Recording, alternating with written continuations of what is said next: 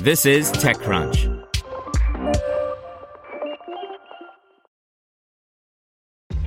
This episode is brought to you by ShipStation. You know, some things take a lot of work, like sending little robots to far off distant planets. And just as that's challenging, so too is running a successful e commerce business, especially when there's so much to do. So I want to introduce you all to ShipStation. Now, I love using ShipStation because of its easy to use dashboard, which makes managing orders and printing labels a breeze and super smooth. Oh, and the customer service is just out of this world. It's exactly what you need to help grow your business. Sign up for your free 60-day trial at shipstation.com slash technews. That's shipstation.com slash technews. This is TechCrunch.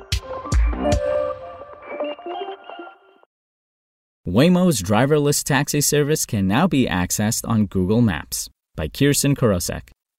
Waymo One, the ride hailing service that uses driverless vehicles in the suburbs of Phoenix, can now be accessed and booked through Google Maps. This will be the first fully autonomous ride hailing option available in the app, which will roll out first to Android users, Waymo said Thursday.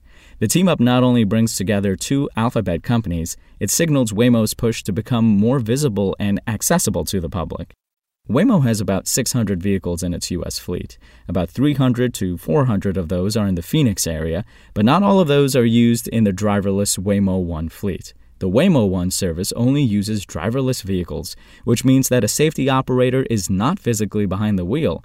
It also means that if it pops up on Google Maps, users can be assured that it will indeed be driverless. Some vehicles in the Phoenix area are used for testing. Waymo doesn't share exact numbers of how many driverless vehicles it operates as part of the service.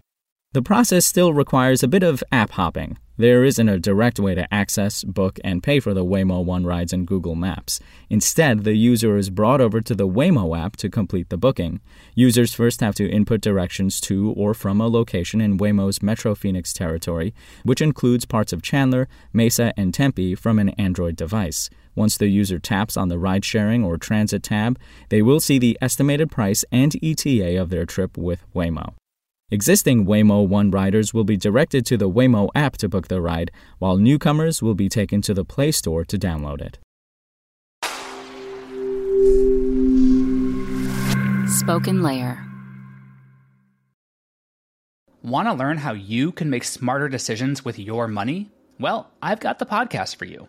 I'm Sean Pyles, and I host NerdWallet's Smart Money Podcast. Our show features our team of nerds, personal finance experts in credit cards, banking, investing, and more.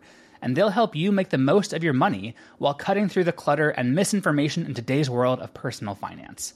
You'll get clarity on strategies to help you build your wealth, invest wisely, shop for financial products, and plan for major life events. Listen to NerdWallet's Smart Money Podcast wherever you get your podcasts.